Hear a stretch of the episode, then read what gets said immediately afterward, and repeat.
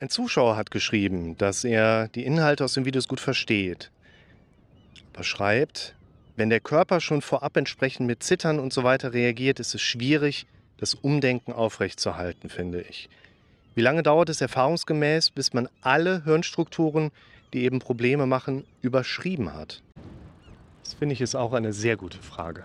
Die würde ich in Bezug auf meine Antwort zweiteilen. Nämlich zum einen, dass sich dem Umdenkprozess starke Symptome scheinbar aus Sicht des Betroffenen in den Weg stellen. Das ist ein wichtiger Punkt, weil den erleben viele Menschen. Und der zweite Punkt, den würde ich auf die Frage projizieren, wie lange dauert es denn, erfahrungsgemäß, bis man alle problembehafteten Bereiche im Kopf überschrieben hat. Zu der ersten Sektion würde ich sagen, Zittern und so weiter. Wir kommen ja hierbei schnell in den Bereich der Symptome aus dem Katecholamminergen-Formkreis, also Stresshormone, die ausgeschüttet werden, den Organismus hochtreiben, so was Panik, innere Unruhe, Phänomene auslösen. Komm, auf geht's. Schieb ein bisschen. Da sind wir ja immer recht schnell einfach in einem Kontext Panik, innere Unruhe, Schwindel etc. pp. unterwegs. Und Zittern wäre aus meiner Sicht auch ein Phänomen, wo man jetzt erwarten kann, wenn jemand schreibt Zittern und so weiter. Okay, macht Sinn, dass wir über Angst, über Panik, über innere Unruhe auch sprechen. Und es macht immer Sinn im Kontext einer solchen Antwort, die einen Support geben soll, natürlich verstanden zu haben, was passiert denn da sonst so im Leben eines Menschen? Welche Symptome sind denn sonst so da? Welche Hintergründe sind denn sonst so da? Ein ganz entscheidender Punkt liegt auch immer wieder darin, dass letztlich das Leben eines Menschen in einem hohen Grad mit der Symptomatik synchronisiert ist. Wir sehen Menschen, die vielleicht seit vielen Jahren schon Angststörungen haben oder die seit vielen Jahren schon Depressionen haben. Auf den zweiten Blick sehen wir aber auch, dass deren Lebensumstände mehr oder weniger hochgradig angepasst sind. Das ist genau dieser Punkt, wenn jemand fragt, ach Herr Rick, hast du mal einen schnellen Tipp? sodass es mir besser geht, dann würde ich sagen, ja klar. Ihr müsst nur bedenken, dass egal welchen Tipp ich gebe, das letztlich ein Tipp sein darf, der vieles im Leben verändert, der global zu Veränderungen im Leben führt.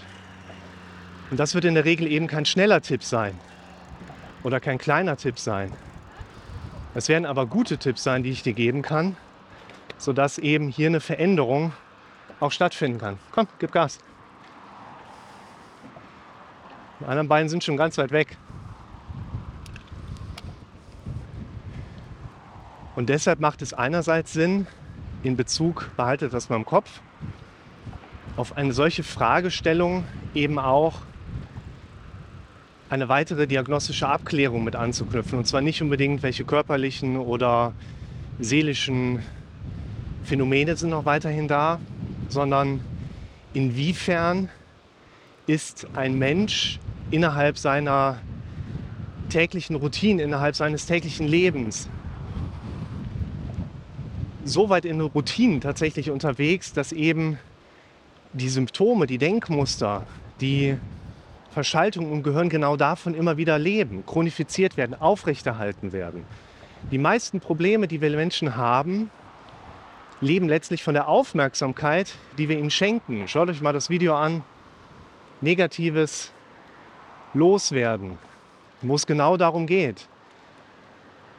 Die Aufmerksamkeit, die wir immer wieder in unsere Symptome lenken, Klammer auf, lassen,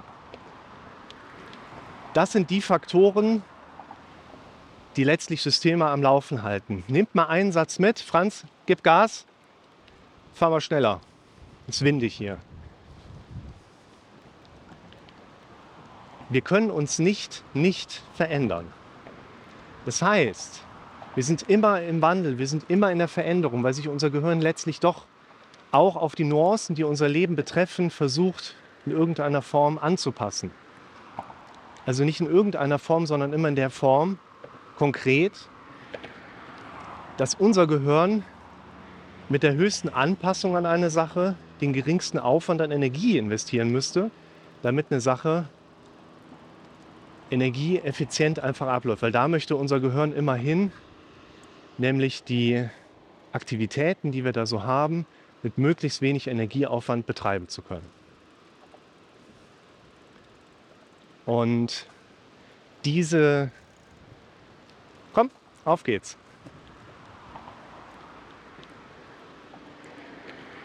Dieses Bestreben, das läuft dann auf unterschiedlichen Wegen ab, je nachdem, was halt deine gerade im Leben bestehende Herausforderung ist. Das heißt, die Symptome halten dich nicht einfach von der Veränderung ab. Das Zittern hält dich nicht davon ab, bei Veränderungen am Ball zu bleiben. Auch andere Symptome halten dich letztlich nicht wirklich davon ab. Das wäre auch nochmal ein wichtiger Punkt.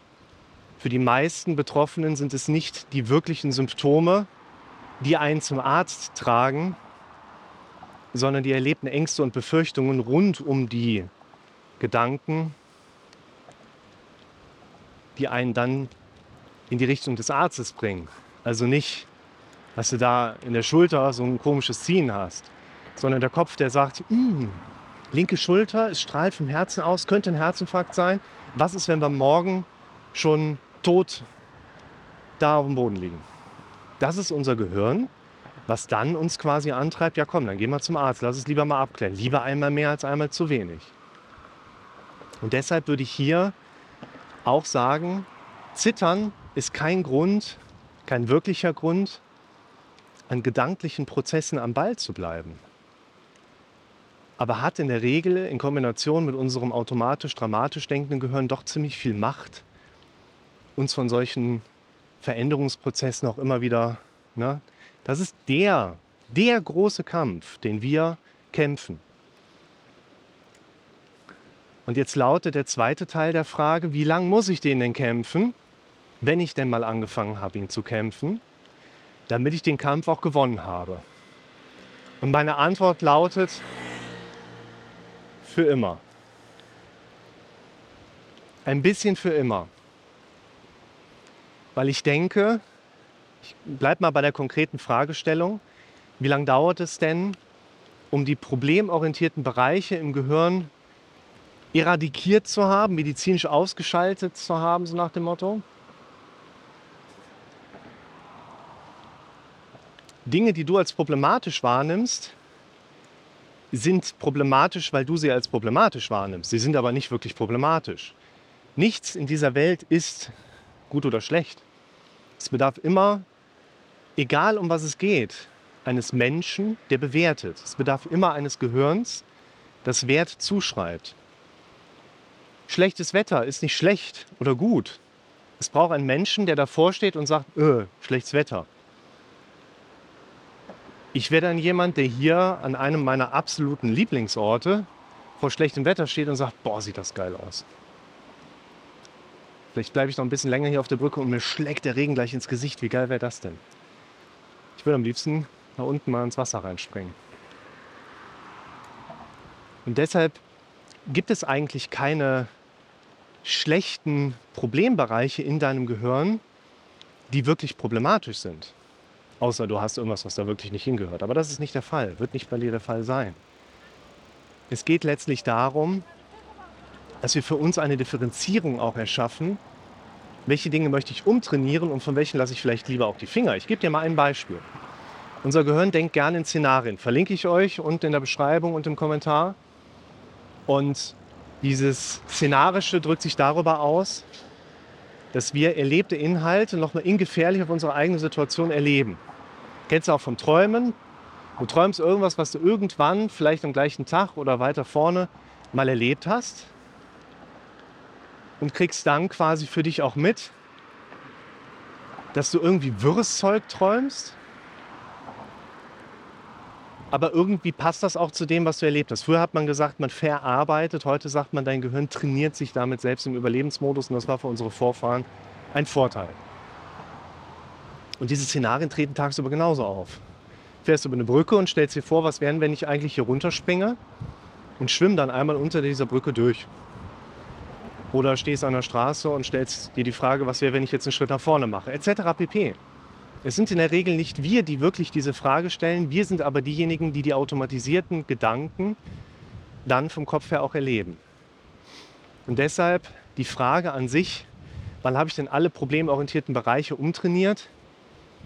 Du darfst auch erkennen, dass das szenarische Denken zu uns fest verbunden dazugehört und gar kein Problem ist.